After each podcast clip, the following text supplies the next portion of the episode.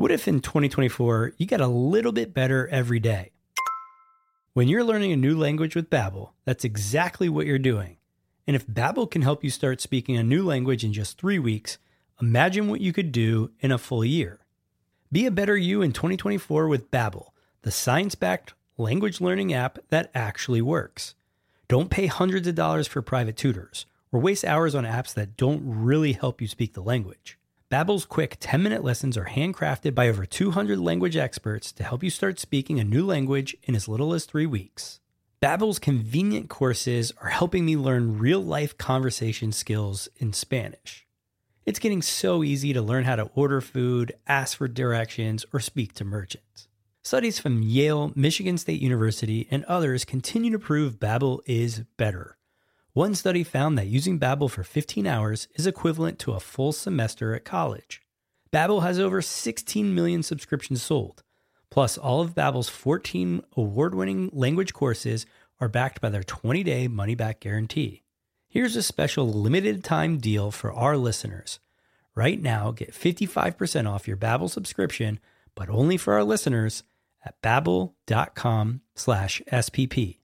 That's right, get 55% off at babbel.com/SPP. That's spelled BABBEL.com/SPP. Rules and restrictions may apply. The podcast where we talk to smart people, but not necessarily done by smart people. That is an awesome question. This one goes down probably on one of my top five. Hey, I like nutrition. I like to eat food. This is the coolest thing ever. We're going to do this forever.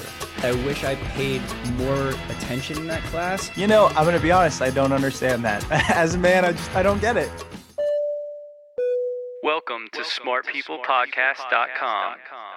What's up, everyone? Chris here. And I'm changing up the intro because I want to catch your attention.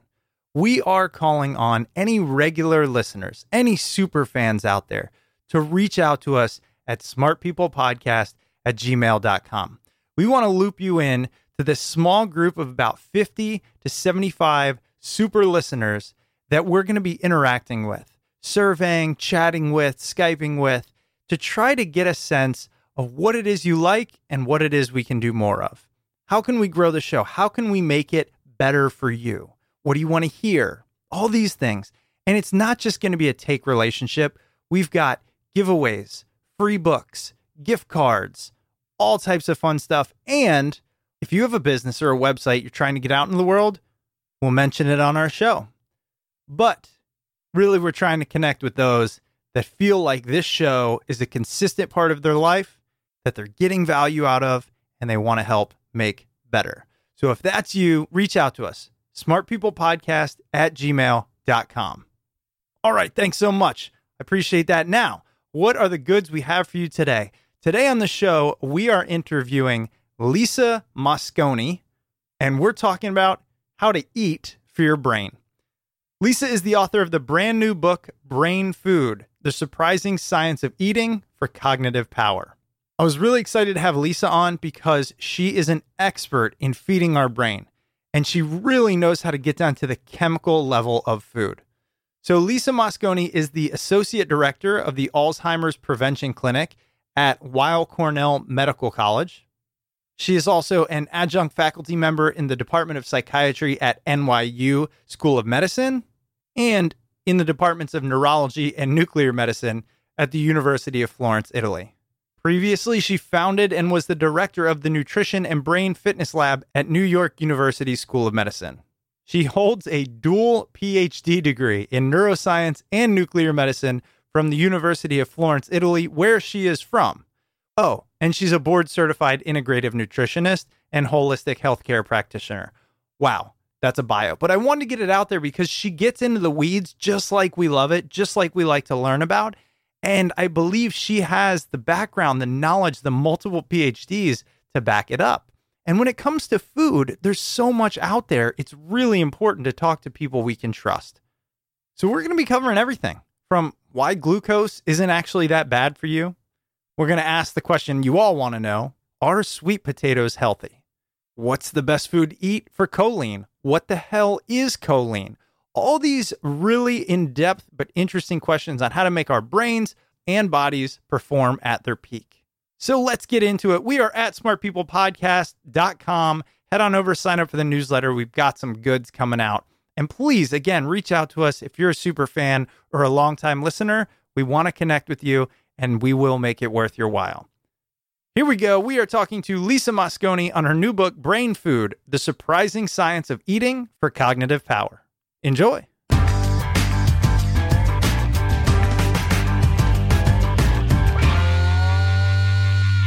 Lisa, first, thank you so much for being on the show. Hi, thank you for having me.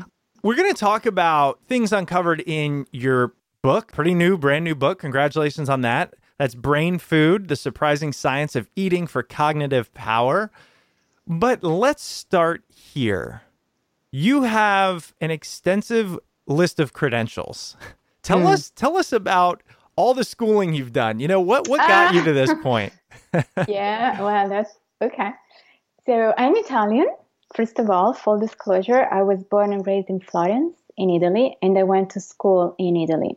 So I went to the university there, and we do 5 years degrees. There is no bachelor or master. You just go in for the full 5 years. And I did neuroscience and experimental psychology. And then I did a year of training in neurology and psychiatry. And then I started a PhD program. It's a dual PhD, actually, in neuroscience and nuclear medicine.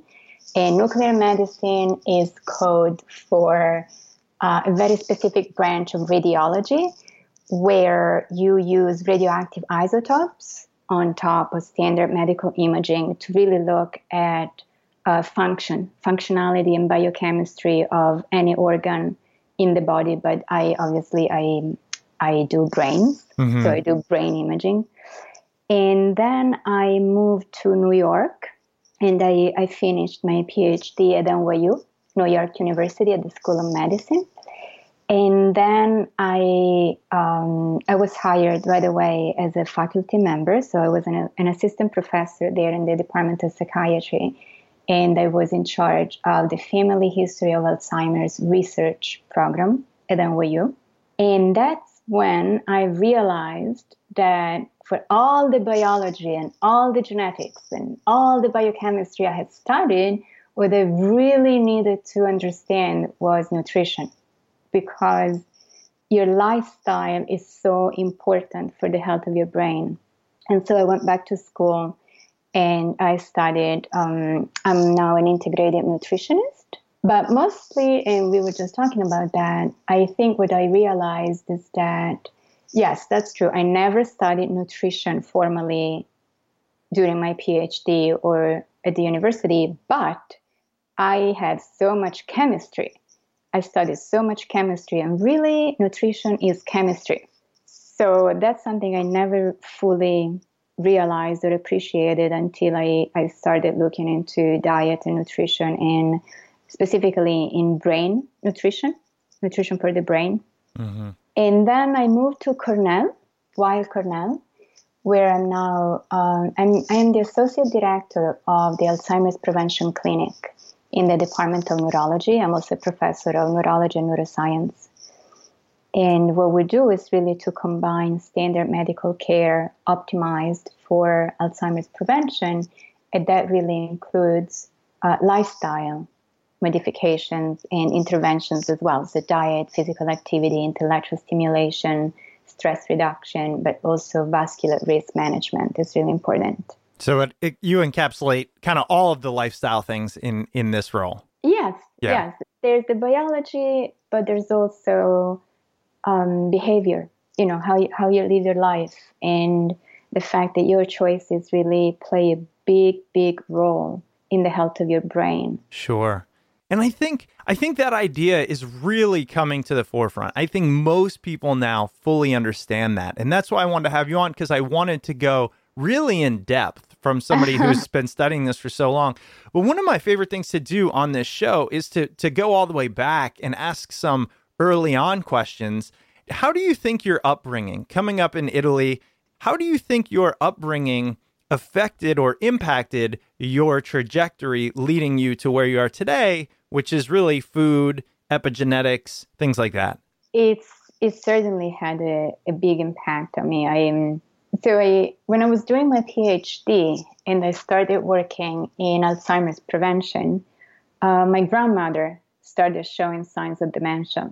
And that's why I really felt that I really wanted to work in the field.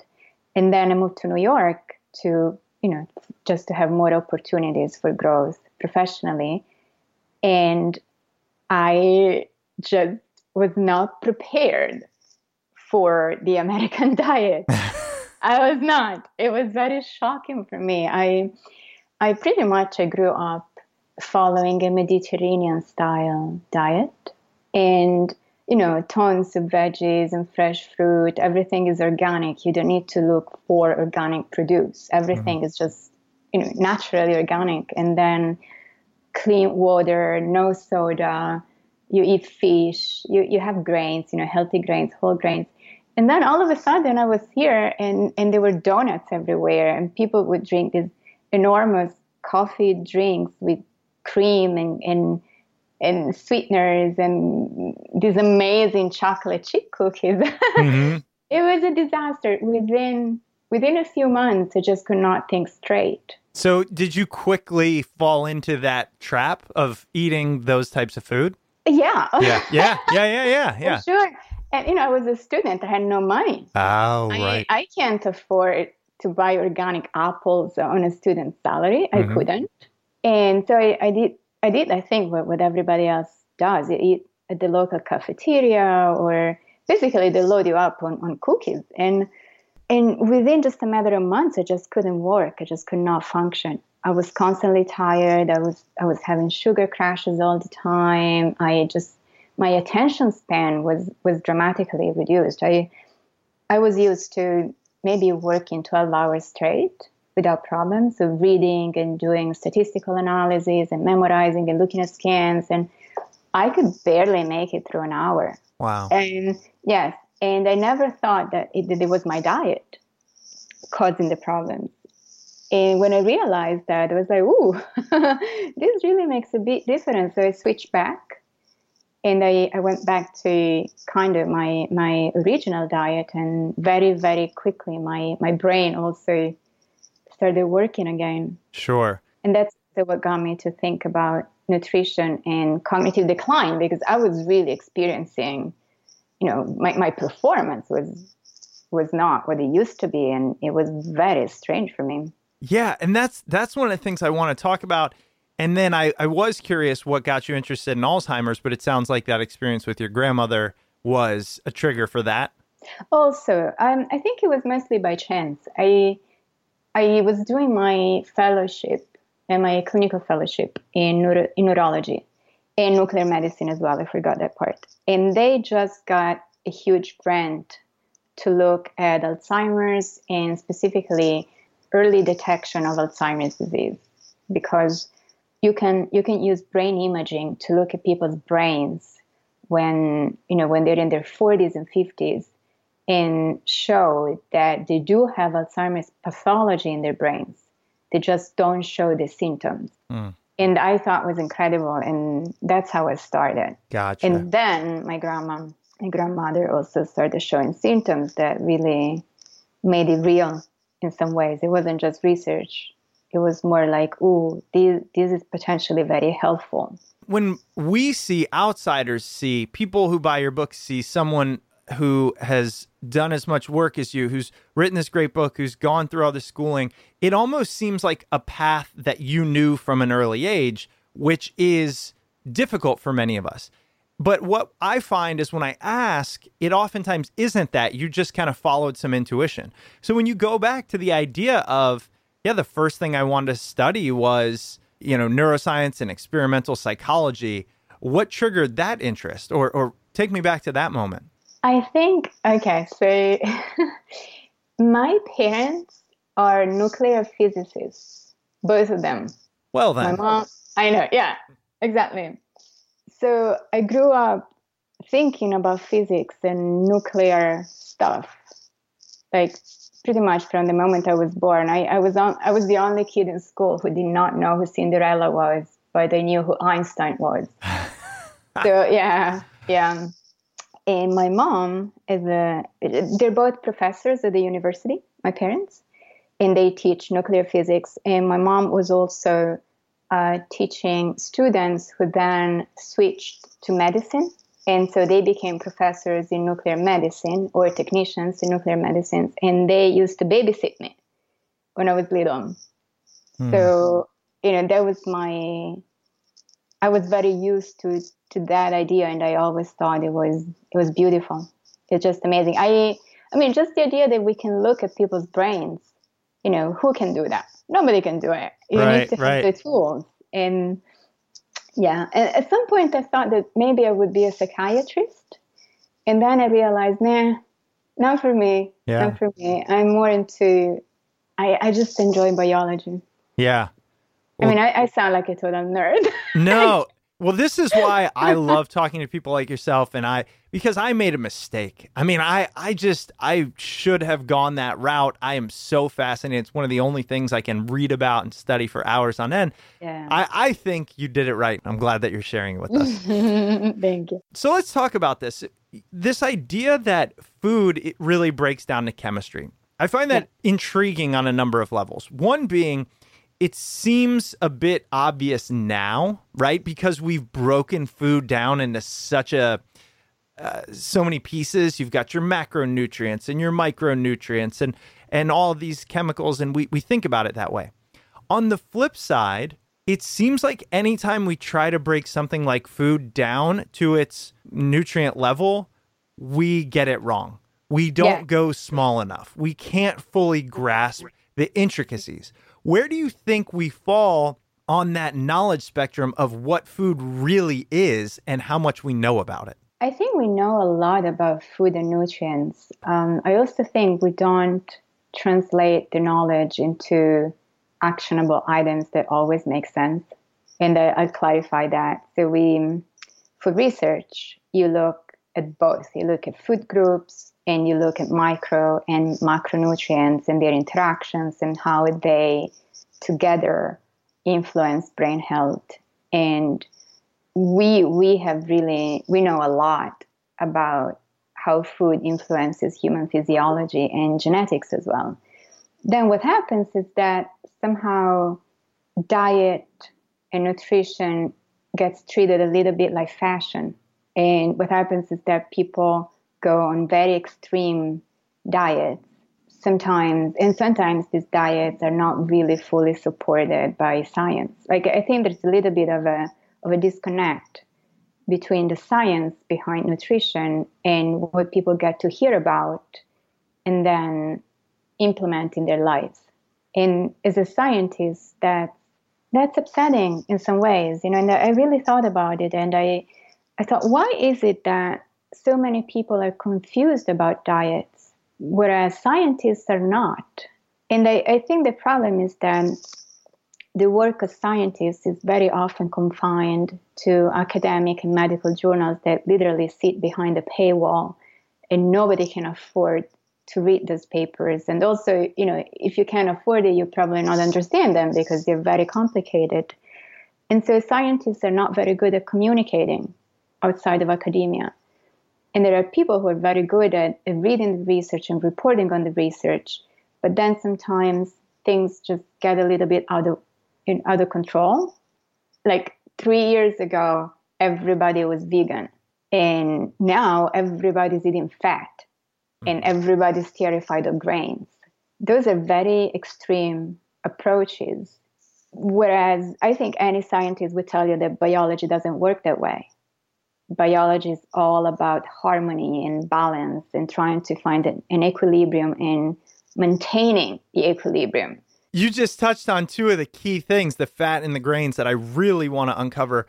But I think before we get into, because we can spend, again, 7 episodes on the tips and the recommendations, and I want to get to those. But what I first want to uncover is, how does food directly impact the health of the brain? And is that different than how food impacts the health of the overall body? Oh, yes. Yes, for sure. So what was very helpful to me to understand as a neuroscientist and nutritionist is that the the nutritional needs of the brain are very different from those of the body. If you eat right for your brain, your body will be fine, but you need to optimize for brain nutrition in order to really support the health of your brain. The other way around doesn't work. And I'll give you an example of this. Fat. Actually, fat is a very good example of that. So this is the way the brain works. The brain is an organ that is perhaps the most precious organ in the body. And nature defined it as being such by creating a very strong protection system around the brain that other organs just don't have. It's basically like the brain has walls or barriers all around it, and it's called the blood-brain barrier. And this barrier is in charge of determining which substances and molecules and nutrients can get inside the brain and which substances and molecules and nutrients cannot get inside the brain. And it does so by opening and closing gates. There are some doors or gates everywhere in this barrier that the brain itself opens when it needs food and then shuts them down when it doesn't need any more food. So basically, brain nutrition is up to the brain, not up to us as much. So that was the first part. Now, for instance, an example is fat. Everybody says to me, like all the patients recently were like, okay, so I understand from the internet, of course, that the brain is made of fat. And so I need to eat a lot of fat to replenish the fat that is inside the brain. Is that right? And they're like, no, it's not right. Mm-hmm. And let me tell you why not. So when we think about fat, number one, fat isn't just fat. Fat is many, many different kinds of fat. And the ones that we usually think about are cholesterol. You know, everybody says to me, well, the brain has a lot of cholesterol. Yes, it does. That is true. But the brain doesn't use the cholesterol from the diet. The brain makes its own cholesterol when we're babies, and that's it. So this is how it works. So sorry, I'm going to take a step back. So no, how about it? The major kinds of fat are cholesterol, saturated fat or triglyceride, and polyunsaturated fat. There's also monounsaturated fat, but let's do the first three. So cholesterol cannot ever get inside your brain. It just can't. There are no gates for cholesterol in the blood-brain barrier. The brain doesn't want it. And the reason it doesn't want it is that cholesterol plays the role of support. It's like a scaffolding for the brain. So the brain needs to make its own cholesterol when we're babies, as neurons, as brain cells are developing inside the brain. So the brain literally makes its own cholesterol when we're babies. And as soon as we're adolescents, it just stops making cholesterol, pretty much. And it will never, whatever cholesterol is inside your brain doesn't leak. Or if it does, it's just very, very, is negligible, the amount. But no cholesterol from the diet will ever get inside your brain. One. Two, saturated fat. Saturated fat is pretty much the same as cholesterol. The brain needs it when we're babies. And in this case, the brain makes a lot of its own internally and takes up some from the bloodstream. And this goes on all the way throughout adolescence. Now, when we're grown-ups and the brain stops making neurons, it doesn't need saturated fat as much. And so it takes up very, very small amounts once in a while. But it's really, when we look at that with brain imaging, uptake is minimal to negligible. So the only kind of fat that we have to continuously eat so that the brain can use it is polyunsaturated fat. And that means the omega-3s and omega-6 and omega-9 fatty acids that are found, for instance, in fish. Fish is a very good source of omega-3 fatty acids that the brain wants and needs and takes up from the bloodstream like constantly. Does that answer the question? Was it too much? Yes. No. I oh my gosh, I have so many things running through my head. Okay, let's start here. So because a lot of what you're saying goes against everything I've heard when diving in. And right. even, you have to be dealing with a lot of pushback. Yes. Like I think about, we had a guy who's really well known. His name's Dr. Daniel Amen. Again, a lot of credentials. And he talked about, well, you got to eat healthy fat because the brain is 60% fat, I think is what it was, right? And you're kind of saying, well, no, that's not true. Well, it depends. What does he mean by healthy? Maybe he means the polyunsaturated fat. Yeah, like fish. Right. So, yeah.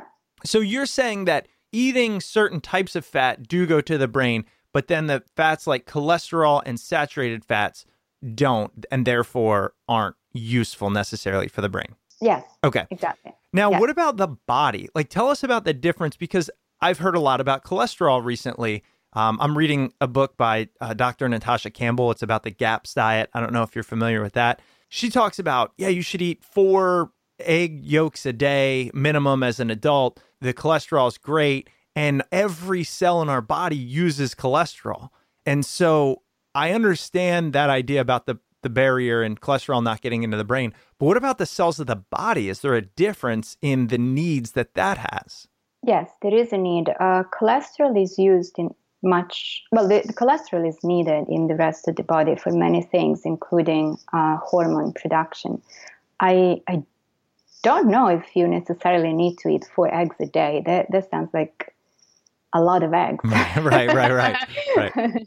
But so the major difference, I think, is that the rest of your body can burn fat to make energy, whereas the brain cannot.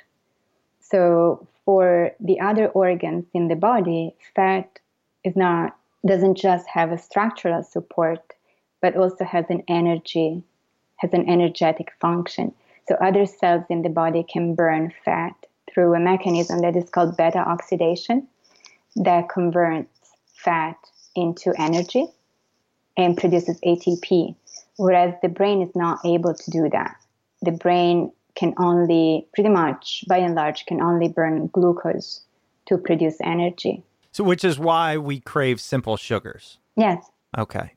What are your recommendations then? Because it sounds like feeding the body and feeding the brain are really 2 separate tasks, if you will. And so how do we integrate the 2, given that we need to feed both? I think as long as you eat for your brain, you're also eating for the rest of the body. Like cholesterol, for instance, doesn't just come from eggs. It comes from fish, for instance, right? Mm-hmm. So if you eat fish, you're going to make both your brain and your body happy. Eggs, I don't think you need to overeat for your body in general, but a couple of eggs here and there are good for you. Actually, eggs are a source of many nutrients besides cholesterol. And many of the nutrients are good for your brain. Mm-hmm. Like, for instance, eggs are very rich in B vitamins. And B vitamins are really good for the brain as well. Like choline is a very important B vitamin that we don't get to talk about as much, but is actually needed by the brain to literally make memories. Do you know how that works? No, I'd love to hear it though. Oh, good. So the brain uses neurotransmitters, and neurotransmitters are chemicals that literally jump from neuron to neuron, from brain cell, carrying information throughout the body. And they're very specialized. So some neurotransmitters like serotonin keep you happy and make you sleep. Then there's a neurotransmitter called dopamine that is responsible for movements, for coordinated movements, and also for reward-oriented behaviors, like when you play video games, for instance. And then there's a neurotransmitter that is called acetylcholine that is needed to make memories in the brain. And if you think about it, acetylcholine means there's a sugar that gives you the acetyl group and a molecule of choline, and choline or choline in English. Yeah, I call it. I've heard of it, choline. Yeah, yeah, choline in Italian. But it's a B vitamin, and the B vitamin needs to come from food. And then the brain takes these 2 things and puts them together and creates the neurotransmitter that gives you memories. So a lot of what's going on inside your brain is really based on food. Mm. And as neuroscientists, we don't necessarily think about it as food, but the only source of B vitamins, it's from food. Food is the only source of B vitamins. So, it's funny you say that because everybody has heard of dopamine, serotonin, oxytocin, you know, norepinephrine or epinephrine and all that. You never hear of choline or acetylcholine ever. Right. Well, I mean, it's not as, I mean, speaking from kind of that, again, outsider perspective. Yes. And it's very strange to me because, you know, we're an aging population and we're facing an epidemic of Alzheimer's disease. We now have 5 million patients with Alzheimer's in the United States alone. And we think the estimates say that we're going to reach close to 15 million by the year 2050. And the only drugs available for Alzheimer's are based on acetylcholine. Mm. Yeah. Wow. You know, yes, a common symptom of Alzheimer's is that patients don't remember things and they have a lot of trouble with memory. And so what these drugs do is that they tend to potentiate the action of acetylcholine in the brain. There are recent statistics that I would say up to 80% of Americans are actually deficient in choline. And now a quick word from this week's sponsor. This week's episode is brought to you by Casper Mattresses. Casper is a sleep brand that continues to revolutionize its line of products to create an exceptionally comfortable sleep experience one night at a time. With 3 mattress models, the original Casper, the Wave, and the Essential, Casper mattresses are perfectly designed to soothe and cradle your natural geometry. Not to mention, the breathable design helps you sleep cool and regulates your body temperature throughout the night. And it's delivered right to your door in a small, how did they do that sized box, with free shipping and returns in the US and Canada. But the best part is that you can be sure of your purchase with Casper's 100-night risk-free sleep on it trial. After all, you spend 1/3 of your life sleeping, so you should be comfortable. Get $50 towards select mattresses by visiting casper.com/smart and using SMART at checkout. That's casper.com/smart. Offer code SMART for $50 off your mattress purchase. Terms and conditions apply. And now back to the episode. Okay, now we have to ask then, how do we increase our choline intake? Well, so there are many ways to do that. And a good part of that is by eating foods that contain it. And like, for instance, we just mentioned fish. Mm-hmm. Fish is a very good source. Eggs. Actually, also another very, very good source. Let me see. There are many. Peanuts are also good sources of choline. But I would say, actually, going back to eggs, they're an excellent, excellent source. Also spinach, beets, grains like wheat, shellfish. Those are all good sources. Okay, so we'll add those in. And we're going to get some specific diet tips from you towards the end here. But I got to keep going with this. So this glucose, this idea of glucose is fascinating to me because it is bastardized. Everybody hates glucose, and myself, it's so weird. Myself included. So like, I'm always tweaking and trying things. And because, okay, here's the deal. I have a wicked sweet tooth and I hate it and I want it to go away. So I've been really digging into the microbiome and how what you eat grows certain bacterias, and they're going to want simple sugars, and that's why you have cravings. So I've been on this almost no sugar diet for 3 to 4 weeks. Feel pretty awesome. Added some fruits back in. But now you're telling me, well, look, you need the glucose for your brain. And so what I'm wondering is, if it were up to our brain, could we just eat sugar, like eat honey, right? Like a cup of honey a day and be good to go? Well, there's more to the brain than just glucose. I think glucose serves two very important functions in the brain. The first function is that the brain, the typical brain under normal physiological conditions uses glucose, not white sugar. You know, glucose is a very specific kind of glucose as the main energy source. And up to 99% of brain energy is actually derived from glucose usually. Because also, like we were saying, the brain cannot burn fat for energy. Mm-hmm. But the thing that I find a lot of people haven't heard about, don't realize perhaps, is that glucose is converted into a lot of things besides energy in the brain. So we were talking about the neurotransmitters. And so the main neurotransmitter in brain is called glutamate.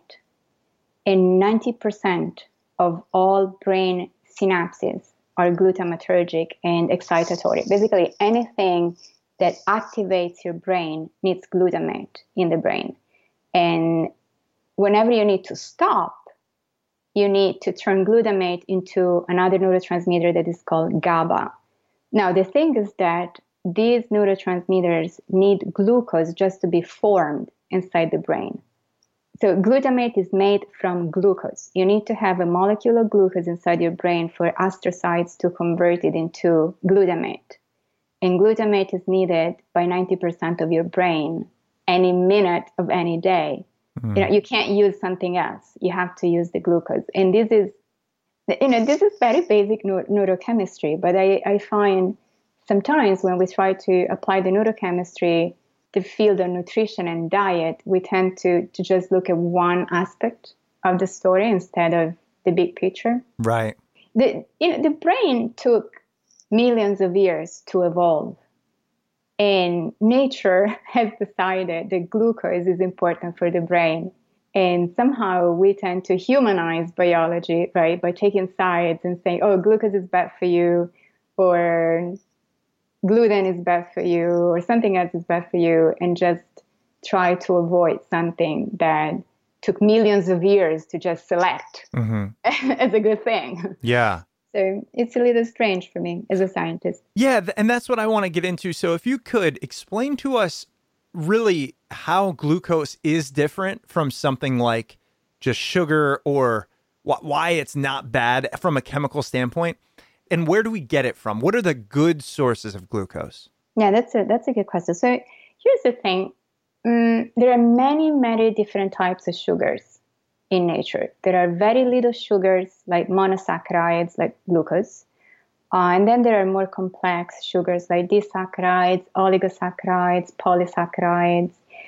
The brain needs glucose, perhaps because it's the smallest version, it's the simplest form of sugar. And the body can convert other sugars into glucose, but that is a little taxing on the liver.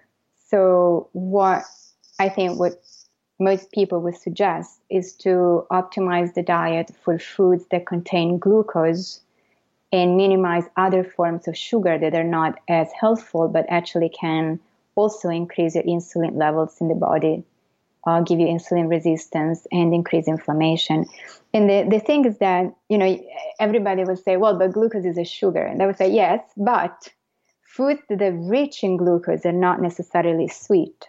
Mm. So, right. So the best sources of sugar are not obvious, or of glucose are not necessarily obvious. Like onions are an excellent source. The ratio of glucose to other sugars is very, very high in favor of glucose when you're eating onions or turnips or something called the rutabaga, which I had never heard about until I moved here. Red beets. Red beets are incredible sources of glucose. Just one small red beet alone contains 30% of all the glucose that you need for the day. Wow.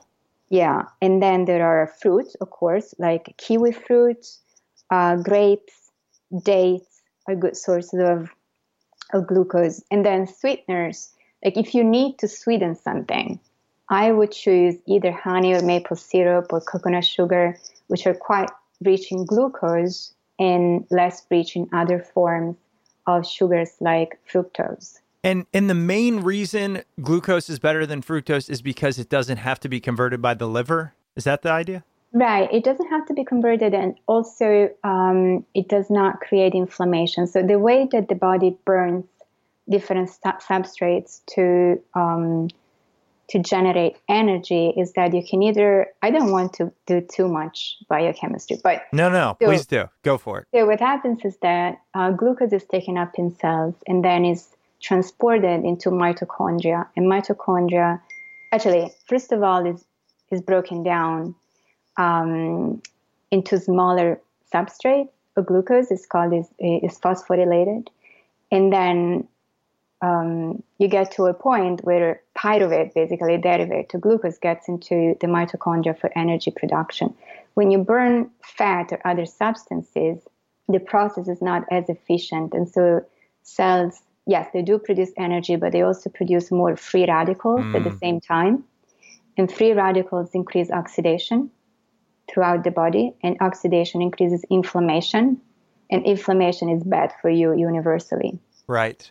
And so when people say you shouldn't eat that much sugar, they mean white sugar, like white sugar, white bread, white pasta, baked goods. These foods contain a lot of refined sugars. And the problem with refined sugars is that they really create inflammation in your body, whereas more natural and more gentle forms of sugar do not, because they don't impact your insulin levels as much. And that's usually sugars that come from complex carbohydrates, like, for instance, grains, but also, I'd say, sweet potatoes. Quick question, are sweet potatoes good for you? Yes, yes. And I will tell you why, actually. They have a really good balance of fiber to sugar, so they don't impact your blood sugar levels as much. And they're also very rich in antioxidant nutrients like vitamin A or beta-carotene. And so if you think about longevity, there are literally communities of centenarians all over the world. And one of these communities that is very famous is in Japan. I don't know if you heard about the Okinawa. The Blue Zones? Yes, yeah. One of the Blue Zones is in Japan, in an island called Okinawa. Mm-hmm. And they're very famous for the purple sweet potato. So they eat sweet potatoes constantly, and especially a kind of sweet potato that is purple, like a really, really dark purple. Mm. And that pigment that gives the potato that beautiful purple hue is also really strong antioxidant, like very similar to the anthocyanins that we get in cherries. You know, they're so dark and they're so good for you because those nutrients are also antioxidant and they also have anti-inflammatory properties. So yes, I think sweet potatoes are, if you feel comfortable eating carbohydrates, they're a very good source of carbohydrates. But, and see, this is the problem, though. This is what I'm trying to figure out is, even when you say if you feel comfortable eating carbohydrates, like, what does that mean? Like, well, no, I mean, of course I am. Like, I love them. And the reason I asked specifically about sweet potatoes is, again, on this diet thing that I'm doing, you can have sweet potatoes. So I've been eating one a night because they're my dessert now. Like, I've cut out, I've cut out every fake sugar there is. It just hasn't happened. And I learned that if you bake a sweet potato, the starches convert to sugar more if you bake it low and slow. And so, as opposed to if you fry them up real quick.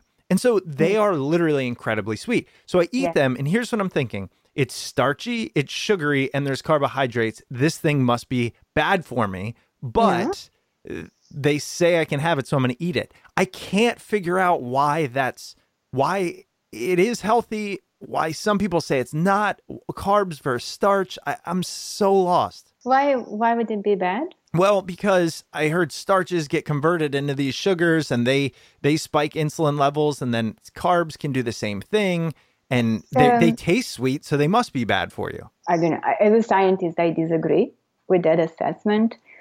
Everybody has a different response to carbohydrates and sugars. So the glycemic response has a very, very variable profile in the population. And some people respond very quickly, so their insulin levels change very quickly accordingly. Some people are better at metabolizing carbs, and that's really based on your own DNA. But there are populations that literally evolved based on sweet potatoes and tubers, and they contain, and you know, their DNA evolved in such a way they produce a lot more enzymes that are able to convert whatever nutrients they find in the sweet potatoes into health, literally. So in part is your own body's response to the foods you eat, and in part is your overall diet. So if you have diabetes, then yes, you need to be careful with carbohydrates because you're predisposed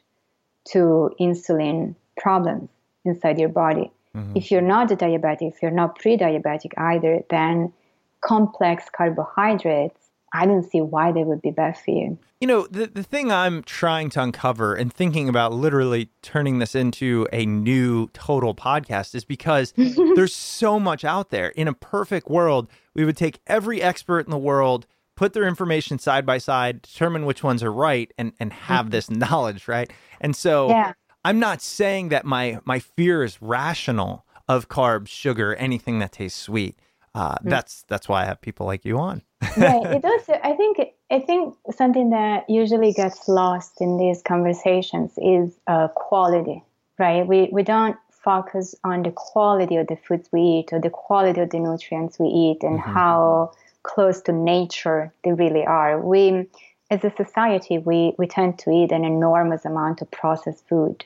And I personally have a lot of issues with processed food and refined grains and sugars and refined oils, all the manipulations, all the chemical rearrangements that man introduces into the foods we eat are not necessarily safe. There is not a lot of research done on it, but I think there's a good reason to make a distinction between healthy carbohydrates and unhealthy carbohydrates, and the word healthy and unhealthy is a very human extrapolation of something that is not inherently, it's neither good nor bad. It's just something that happens in nature. Right. And we do know that refined sugars are absorbed in the bloodstream much faster. Now, if you were starving, that would be a good thing. It wouldn't be unhealthy, right? The problem is that we eat way too much of those sugars that make us fat. And not enough of the sugars that make us smart. You know, we as a population, we're just completely out of balance with our diet. We eat too much, we eat too often, and we eat foods that are just not the foods we're supposed to eat. Right. So I think it's much more than just, oh, glucose is bad for you. No, it's not glucose. We need to put that into context. You mentioned something there about its impact on blood sugar, and then people can digest or process foods differently based on their genes. Do you have any tips or recommendations on how to find out which diet works for you or which things work for you? And the reason I ask is because I've always said, like, I have an iron stomach. I can go live. I can live off pasta for a month. I can drink a venti dark roast with 7 espressos.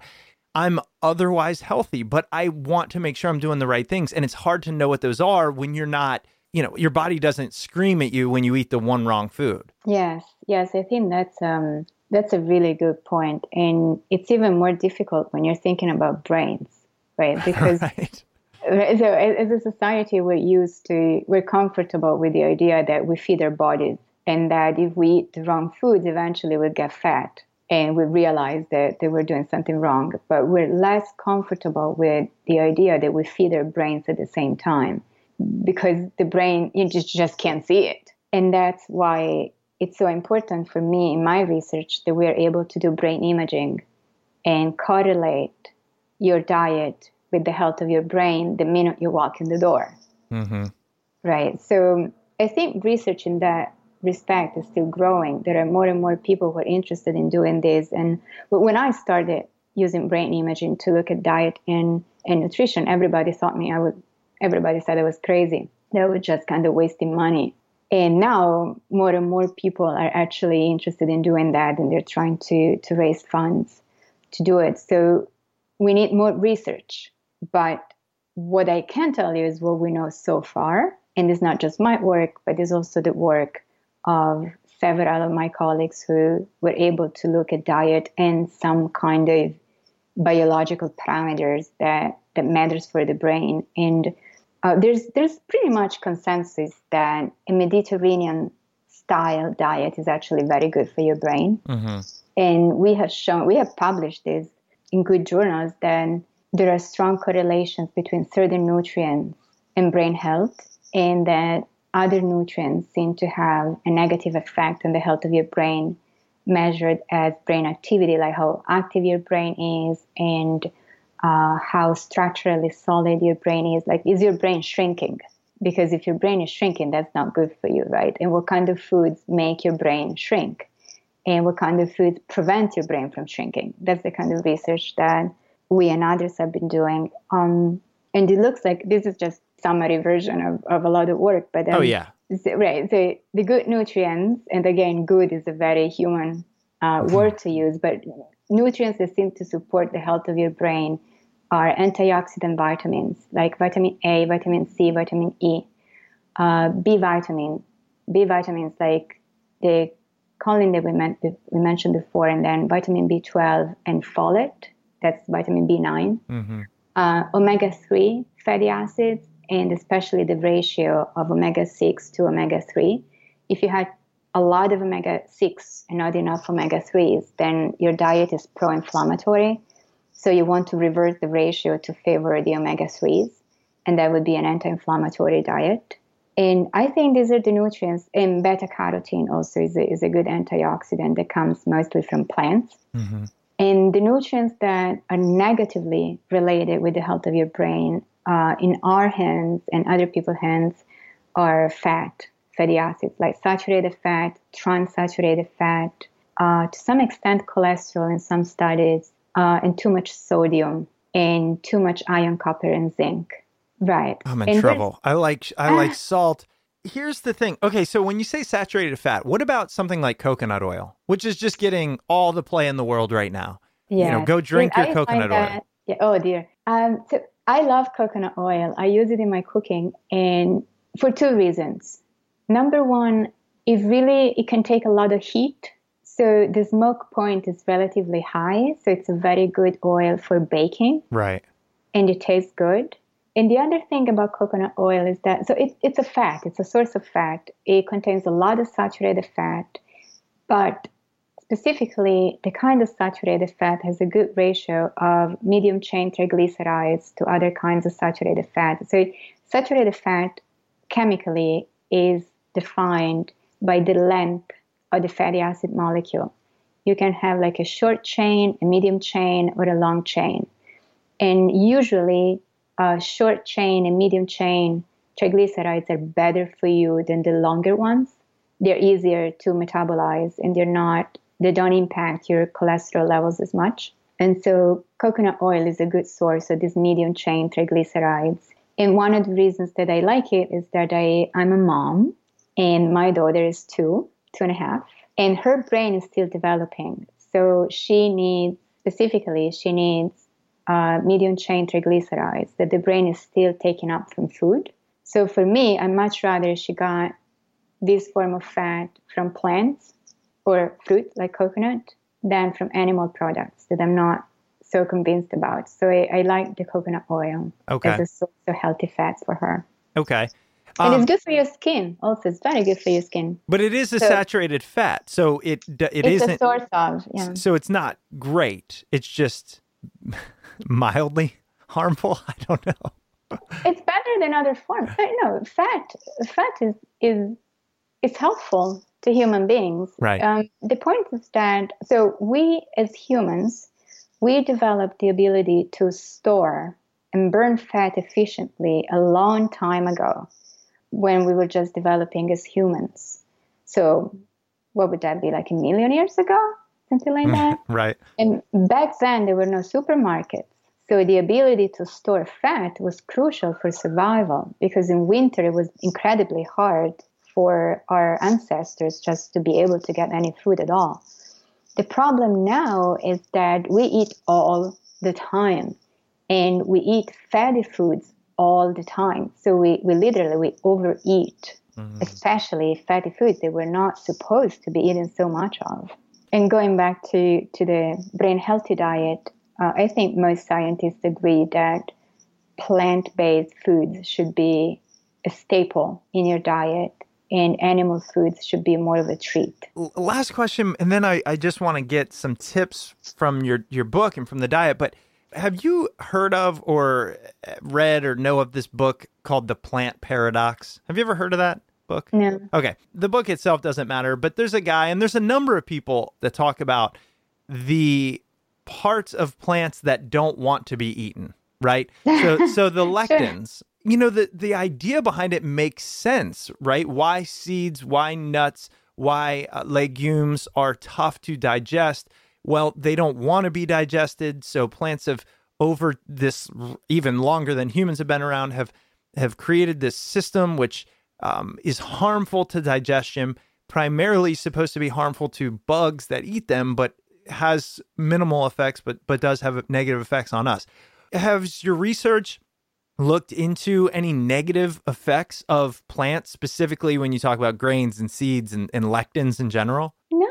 No, not really. We haven't gone that deep for sure. I think what's interesting about plants is that there are parts of the plants, like you said, that are easily digestible, and some parts they're not.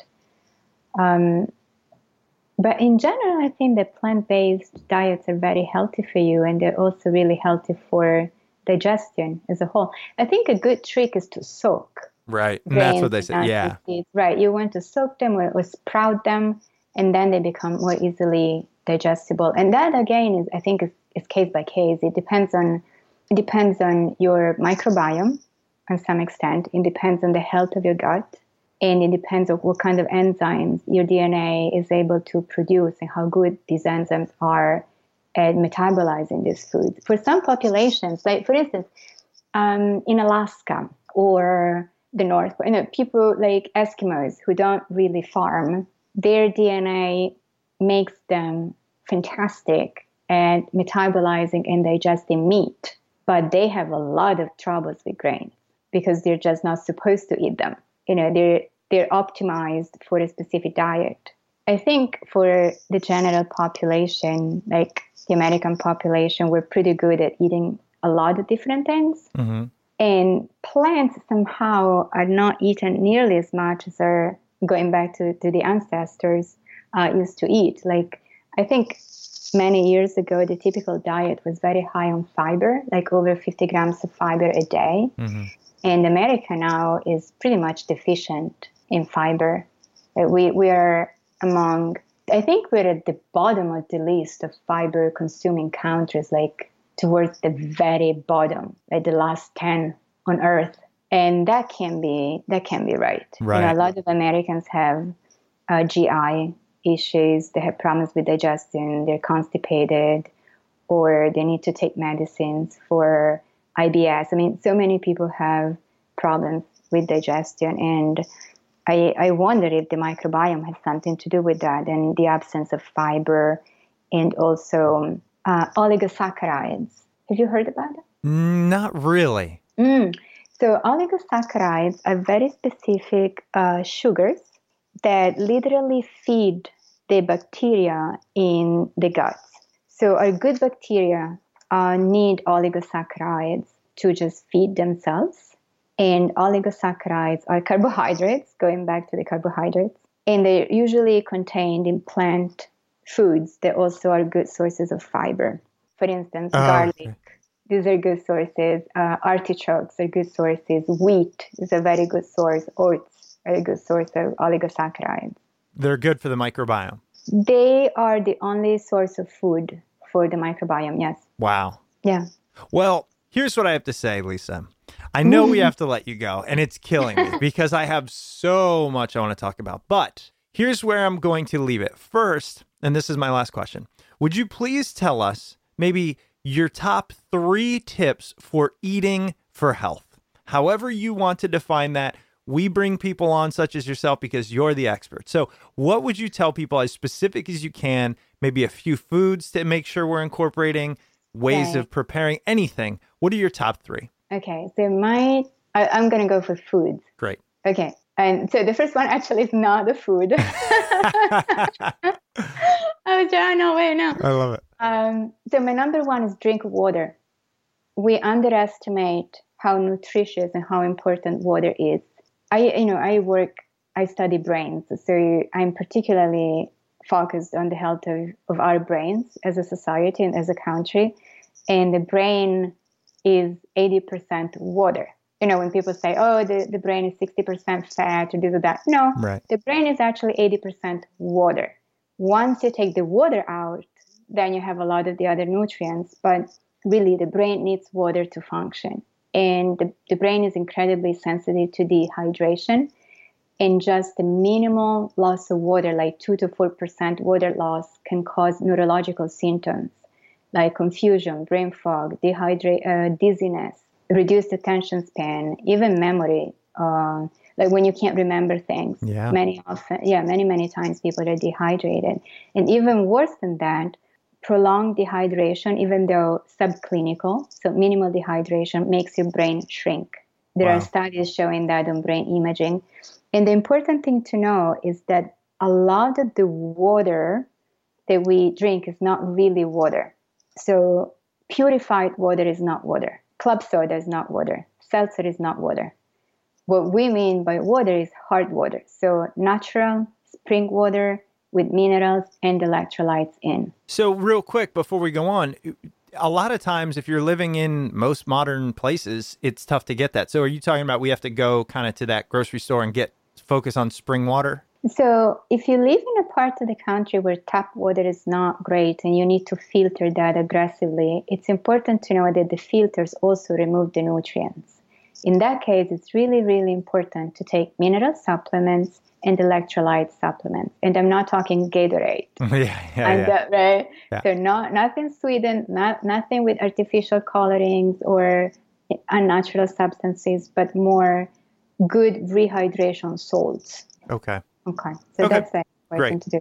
And personally, I invest in spring water once in a while. Okay. You know, soda is not cheaper than spring water. So if you drink soda, you may as well get a good, a bottle of good water once in a while. Sure. Not all the time, because actually soda is really not good for you. It's a lot of sugar. Right. Okay. So drink water. Drink water. My number 2 tip would be minimize processed foods. Fast foods, fried foods, processed foods, they're just not good for you. They're not good for your body. They're not good for your brain. They create all sort of issues and medical conditions and metabolic disorders. And they're also really not good for the brain. So that would be my number 2 tip. Go as natural as you can.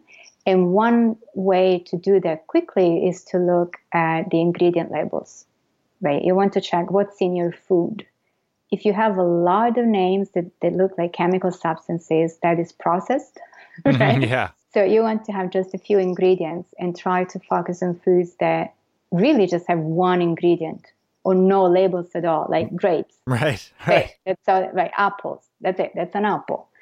And try to make whole foods the major part of your diet. And I'm a mom. I understand how hard it is. Sure. And sometimes how impractical it is, but it's so much better for you to eat an apple than anything else you can give to your child, basically. Like convenience is not necessarily the same as providing health for your kids or for yourself. Although I completely understand that it's very hard to, sometimes it would be great to just go like, okay, just have a burger. And that's it. Sure.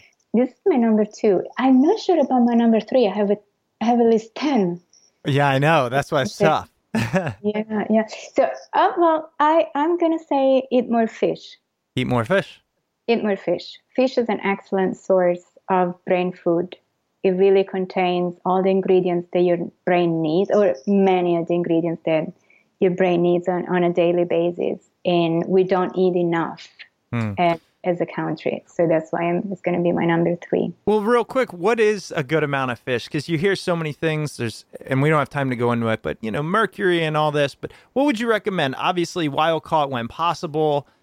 We hear these things, but what's a quick recommendation on fish? A quick recommendation, so you don't want to take a loan, right? To just put dinner on the table. So there are some fishes that are not expensive, like sardines, which are gross. No, they're not. So gross. I can't even. Are you serious? Oh, I mean, I love seafood. Almost every seafood there is.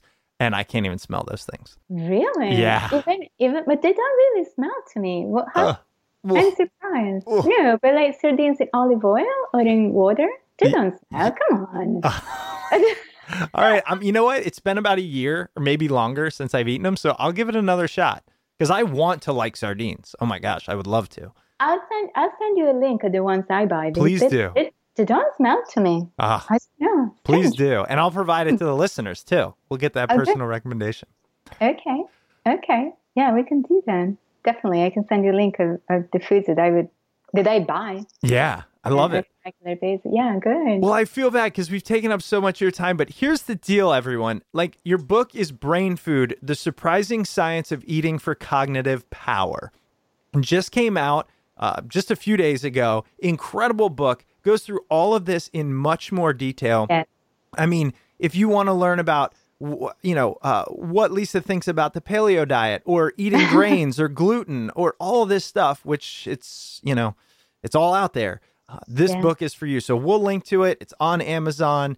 I can't thank you more. Is there anything else you'd like to tell our listeners or anywhere else you'd like to guide them? Are you active in social media? Do you write a lot? I mean, where can we learn more? So I have a website that is a little bit, you know, every time I write something or I post something, it goes on my website. So I think it would be a good way to keep in touch. And it's lisamosconi.com. Okay. So it's easy to remember. And I do have a Twitter account. I like Instagram. Okay. So I can be found on Instagram easily at Dr. Mosconi, Dr_Mosconi. And Facebook, I have a Facebook page. All right. Well, we will link to all of those. And of course, the book, Brain Food. Lisa, thank you so much for your time. Really appreciate it. My pleasure. Welcome back. I hope you enjoyed that interview with Dr. Lisa Mosconi. Her book, Brain Food: The Surprising Science of Eating for Cognitive Power, can be found at your local bookstore and on Amazon. And as always, if you decide to purchase through Amazon, please make sure to use the Smart People Podcast Amazon link located at smartpeoplepodcast.com/Amazon. Every purchase you make through that link comes to no extra cost to you, and it greatly helps support the show. If you're looking for other free and easy ways to support the show, please head over to iTunes or Apple Podcasts and leave a rating or review. As Chris mentioned at the top of the show, we want to hear from you. So if you are a super fan, please reach out to us at smartpeoplepodcast@gmail.com, or you can shoot us a message on Twitter at smartpeoplepod. All right, that's it for us this week. Hope you enjoyed the episode. Hope you slap a like on Facebook or Twitter and all that good stuff. Tell some friends about the show, as that's the best way to help us grow. We've got some great interviews coming up, so make sure you stay tuned, and we will see you all next episode.